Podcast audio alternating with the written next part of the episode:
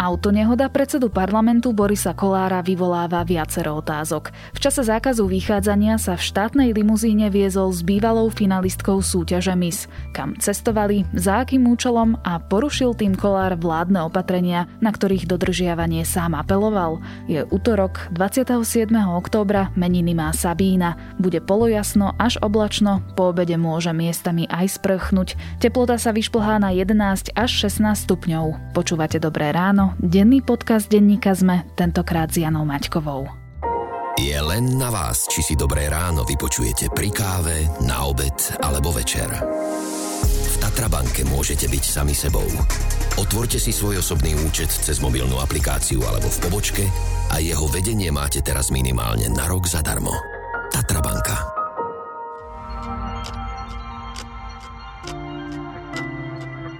Najprv krátky prehľad správ.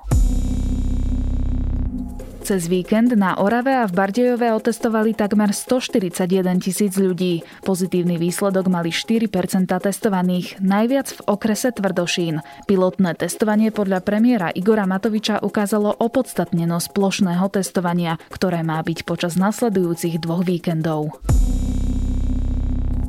Špeciálny prokurátor Dušan Kováčik skončil vo väzbe. Spolu s vysoko postaveným politickým funkcionárom Norbertom Pakším sú obvinení zo založenia, zosnovania a podporovania zločineckej skupiny a z príjmania úplatku. Súd neprijal peňažnú záruku zo strany Kováčikovej manželky ani jeho písomný sľub. Kováčik podal proti rozhodnutiu o väzbe sťažnosť.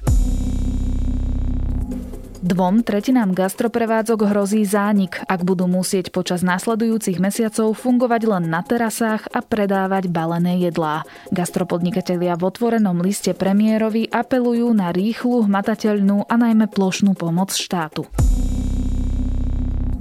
Od začiatku marca do 22. októbra polícia eviduje takmer 2500 prípadov porušenia povinnosti nosenia rúšok a necelých 1600 prípadov porušenia karantény. Za nedodržanie opatrení hrozí pokuta 1000 alebo 1659 eur. Október je na Slovensku nadpriemerne teplý aj vo vysokých nadmorských výškach. 21. októbra namerali na Lomnickom štíte 5,5 stupňa Celzia, čo bola štvrtá najvyššia denná teplota v histórii merania. Viac podobných správ nájdete na ZME.sk a ak ešte nemáte zakúpené naše predplatné, urobte tak teraz a my 10 eur z každého predplatného venujeme občianskému združeniu Cesta von s projektom Omama, ktorý pomáha chudobným deťom. Stačí kliknúť na zme.sk lomka predplatné.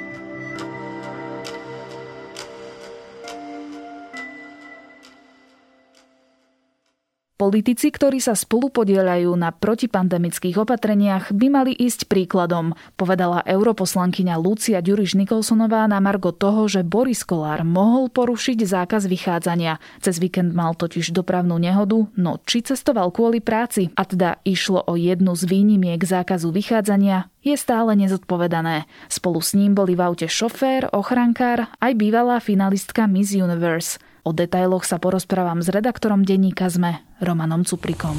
Všetko sa to zbehlo veľmi rýchlo, plne naložená limuzína s Borisom Kolárom po náraze z boku vyletela z cesty. Musel to byť riadny náraz a tu je to jasne vidieť. Auto, ktoré do štátnej limuzíny nabúralo, je zdemolované a znefunkčnené na totálku. Roman, zopakujme si udalosti zo soboty. Čo sa vlastne stalo? Predseda parlamentu Boris Kolár cestoval niekde v aute s, so šoférom, ochrankárom a bývalou miskou, respektíve účastníčkou Miss Universe Miroslavou Fabušovou a mali autonehodu, pri ktorej údajne teda do nich vrazilo auto, ktoré prechádzalo na červenú v meskej časti Podunajskej biskupice v Bratislave a členovia posádky vrátane Borisa Kolára boli zranení. Najvážnejšie samotný Boris Kolár, ktorý má zlomený, myslím, že druhý stavec čo je teda vážne zranenie. Ešte sa ukáže, že či bude potrebovať aj operáciu, alebo sa to dokáže zahojiť aj samo. Ostatní členovia posadky mali skôr také ľahšie zranenia, aj keď popisovali to tak, že nie sú to úplne len odreniny, hej, napríklad ten ochrankár mal zlomené rebra, ale teda vraj mu bol ešte aj schopný e, Borisovi Kolárovi poskytnúť prvú pomoc, lebo mal zapadnutý jazyk, čím ho de facto asi aj zachránil. Máme nejaké informácie o nehode od samotného Kolára? Jeho vyjadrenie sprostredkoval Milan Krajniak, minister práce v nedelu v diskusnej relácii RTVS, kde povedal teda, že Boris Kolár srší dobrou náladou, že je teda privedomý a že ako hovorím, čo sa týka toho zdravotného stavu, tak to si vyžaduje ešte nejaké, nejakú tú hospitalizáciu. Viac nepovedal a takisto Bulváru sa podarilo spojiť s tou Miroslavou Fabušovou, ktorá povedala, že je nejaká dotlčená, bolo počuť, že sa ťažko jej rozpráva a to sú vlastne asi jediné informácie, ktoré máme od účastníkov tej nehody. Kolár bol v služobnom aute v čase lockdownu a čiastočného zákazu vychádzania. Od soboty vlastne máme nariadené, že sa môžeme premiestňovať len ak ideme do najbližších potravín alebo do lekárne, po prípade ak ideme do práce, k doktorovi alebo do prírody. Kam vlastne Kolár šiel? No nepoznáme účel tej cesty. Keby sme to vedeli, tak vieme na veľa tých otázok, ktoré má teraz asi aj verejnosť odpovedať, ale zatiaľ vlastne nikto ani ministerstvo vnútra, ani jeho hovorkyňa a ako predsedu parlamentu nechcú povedať, že, že prečo a kam Boris Kolár šiel. Nechceli zverejniť jeho oficiálny program na víkend, a ani že aké mal stretnutie alebo niečo podobné, takže vlastne všetci to taja, že, že čo sa tam vlastne udialo. Čiže je možné, že nešiel v aute kvôli pracovným účelom? Áno, je to možné. On čisto teoreticky, on e, má nárok si zobrať ochránku so sebou aj e, na nejakú svoju súkromnú cestu. Tým, že je to ústavný činiteľ, tak by tým nič neporušil. Zároveň ale aj na ňo sa vzťahujú tie pravidla o zákaze vychádzania. Čiže ak on nemá dobrý dôvod, prečo teda sa svojho bydlia musel výsť, tak v tom prípade by mu hrozila tá pokuta až do tak zhruba 1600 eur. A ty si vlastne spomínal, že v aute bola ešte žena a to miska Miroslava Fabušová. To je v poriadku, ak v služobnom aute politik preváža cudziu osobu? Aj na toto má nárok, ale opäť e, ide o to, že čo za súkromnú osobu to preváža, lebo ja, ja som sa o tom bavil napríklad s podpredsedom parlamentu Jurajom Šeligom, ktorý je teda známy tým, že on si dával záležať aj ako tieto pravidla dodržiavajú napríklad Kotlebovci a teda dával rôzne podnety na to, aby boli riešení za nenosenie rúšok v parlamente a podobne. A on teda hovorí, že, že z právneho hľadiska je to iná situácia, ak by bola e, táto Fabušová jeho oficiálna priateľka a išli by povedzme pozrieť Borisovo, Kolárovo nejaké maloleté dieťa. Hej? A čo ale teraz nevieme. Čo ale teraz nevieme. Aj tam by sa dalo špekulovať, že či toto je košer, lebo napríklad, keď ja som písal článok o tom, ako sa máme vysvetľovať ten zákaz vychádzania, tak napríklad mne ministerstvo zdravotníctva vyslovene povedalo, že ak sa napríklad rodičom o deti starajú starí rodičia a chcú ísť v čase zákazu vychádzania pozrieť, tak to nespada do žiadnej výnimky. Proste o tie deti je postarané a ten rodič má ostať doma, aj keď je to samozrejme smutné, že nemôže vidieť svoje dieťa. Tak mi to bolo vysvetlené, čiže táto situácia, ktorú naznačil napríklad Juraj Šeliga, by nefungovala, ale áno, je tam proste veľa otáznikov, musí to Boris Kolár vysvetliť a aj napriek tomu, že je zjavne privedomý a vie komunikovať, to neurobil. Na aké účely vlastne môže politik eh, využívať služobné auto a vlastne aj ochranku? No ono je to tak, že najpresnejšie to má prezident Slovenskej republiky, ktorý musí ísť e, s ochránkou všade. Nemôžeš sa aj zbaviť. Ja, ja som osobne zažil vo svojom súkromnom čase, keď som bol, išiel do kina na film, tak predo mnou si sadol prezident Andrej Kiska ešte pred pár rokmi aj s dvoma svojimi ochrankármi, lebo proste musí. Hej, aj keď má súkromný program. Čo sa týka tých ostatných politikov, napríklad premiér, predseda parlamentu a podobne, oni majú nárok na tú 24-hodinovú ochranu, ale môžu sa jej vyhnúť. Dajme tomu, že nie je to úplne prísne dodržiavané a nevyčíta sa im, ak ich niekde pošlú preč a napríklad večer strávia sami. Je x príkladov z minulosti, kedy to politici takto robili. Spomeňme si napríklad, ako prvýkrát premiér Robert Fico ešte v roku 2006 oznamoval, že on teda ochranku nechce mať na, počas večera, keď je to teda jeho, si chce viesť nejaký svoj súkromný život. Vtedajší šéf ochrankárov Jan Packa povedal, že on to nevyžaduje od tých ústavných činiteľov, aby mali naozaj 24 hodín so sebou, že patrilo by sa to, ale je to ich právo ju odmietnúť.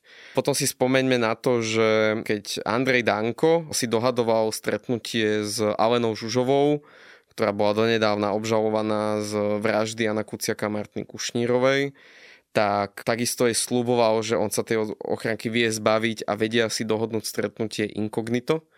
A podobne Richard Suík ako predseda parlamentu, keď si dohadoval stretnutie s Marianom Kočnerom, kauze Sasanka je zverejná ich SMS komunikácia, ktoré autenticitu Suík nepoprel, on len povedal, že nie je si istý, že ktoré z tých SMS-iek naozaj sú práve, ktoré nie, ale že v zásade áno, že písali si tak tam sa píše, že, že Sulik hovorí Kočnerovi, že chcem sa stretnúť, ale vie, že mám ochránku, akože nejak, že čo s tým.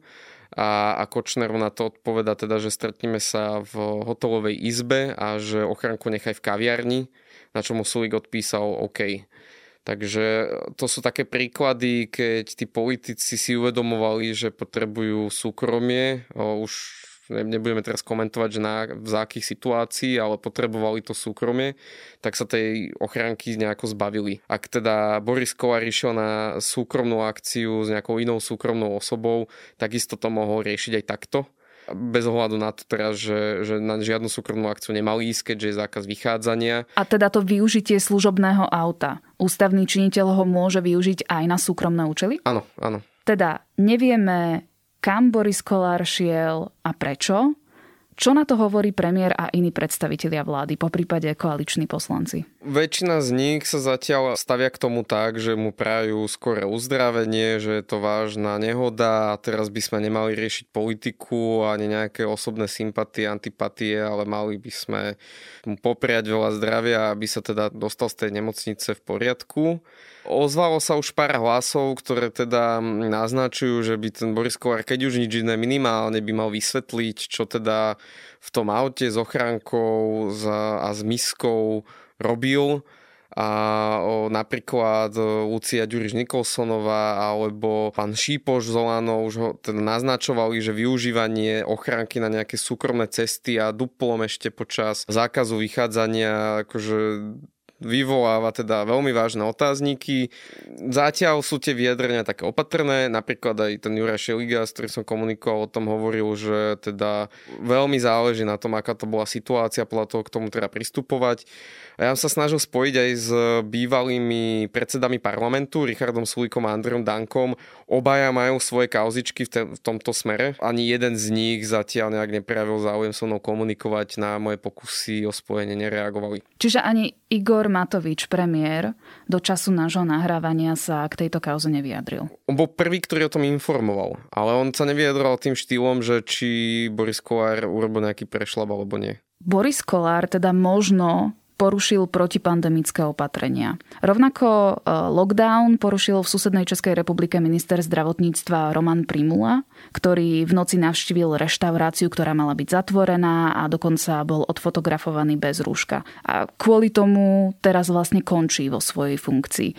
Môže to mať v prípade Borisa Kolára ten istý scenár? Ja o tom osobne silne pochybujem, že on kvôli tomuto by skončil na pozícii predsedu parlamentu, lebo Boris Kolár má už toľko podobných prešlapov za sebou, že tým si už vlastne vybudoval aj akúsi ochranu voči podobným kauzám, že vlastne na všetky takéto výčitky povie, že však to som ja, Boris Kolár, vy viete, ako sa správam, viete, čo robím, tak proste som taký, aký som. Zjavne účasti voličov mu to pohodlne prechádza, jeho preferencie nemajú nejaké výkyvy po takýchto všelijakých škandáloch, takže nemyslím si, že by mu to nejako ublížilo ale môže sa stať, že to vyvolá nejakú novú búrku možno v tej koalícii. Ak by sa ukázalo, že ten Kolár to nevie dôveryhodne vysvetliť, tak to môže ako spôsobiť nejaké trenice u časti tých koaličných partnerov, ktorí si viac dávajú záležať na dodržiavaní takýchto nejakých pravidiel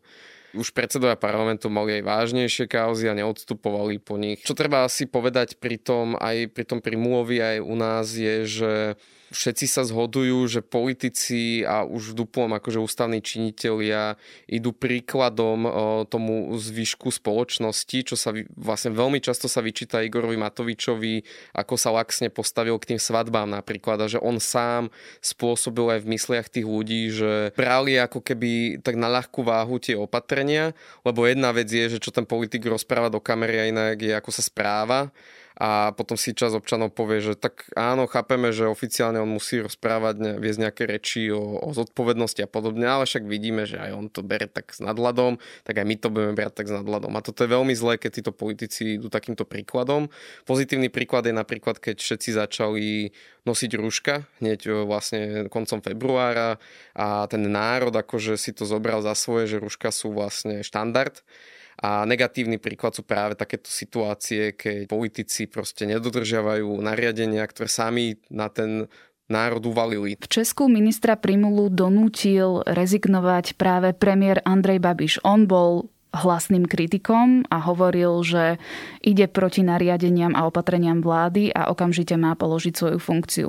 Čiže takýto scenár u nás na Slovensku asi netreba predpokladať v podaní Igora Matoviča a Borisa Kolára. Zatiaľ akože stále máme malú informácií, čo sa tam stalo. Pri tom Primulovi je tá situácia pomerne jednoznačná, je tam odfotografovaný a tak ďalej, čiže jemu sa oveľa, oveľa ťažšie sa mu uhýba od tých otázok. Pri tom Borisovi Kolárovi Zatiaľ vieme primálo informácií, aby mohli tí politici zaujať jednoznačnejší postoj a aj keby teda Boris Kolár prišiel a postavil sa na tlačovku a povedal, že to bola moja súkromná záležitosť, áno, priznávam sa, porušil som zákaz vychádzania, neviem čo, ja si neviem predstaviť, ako ho Igor Matovič teraz posiela niekde preč lebo je zjavné, že ten Boris Kolár je jedným z najbližších spojencov toho Igora Matoviča v tejto koalícii. Videli sme to napríklad pri kauze diplomovky. Áno, áno, akože to by sme už zachádzali do nejakej tej, tej politologickej roviny, ale Igor Matovič toho Kolára tam potrebuje mať, keď mu robí problémy Richard Sulik, ktorému vstúpajú preferencie aj na tom, ako kritizuje vládu za jej opatrenia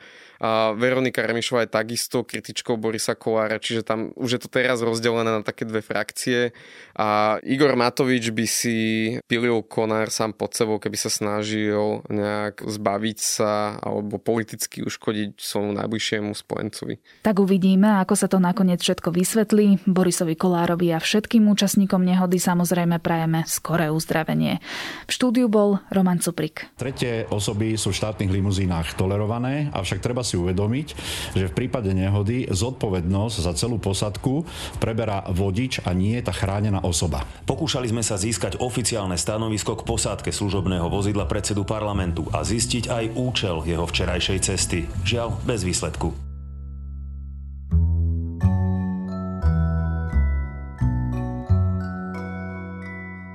Dnes mám pre vás veselý a milý tip, pretože je fajn mať v tieto dni niečo, čo vás nabije pozitívnou energiou. A je ním práve seriál s názvom Ted Lasso.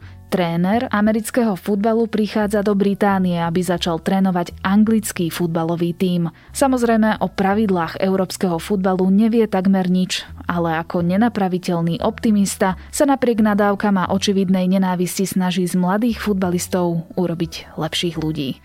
Na dnes je to všetko. Počúvali ste Dobré ráno, denný podcast denníka sme s Janou Maťkovou. A nezabudnite si vypočuť aj najnovšiu časť podcastu Pravidelná dávka.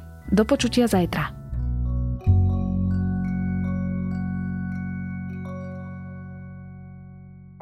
Je len na vás, či si Dobré ráno vypočujete pri káve, na obed alebo večer. Tatrabanke môžete byť sami sebou. Otvorte si svoj osobný účet cez mobilnú aplikáciu alebo v pobočke a jeho vedenie máte teraz minimálne na rok zadarmo. Tatrabanka.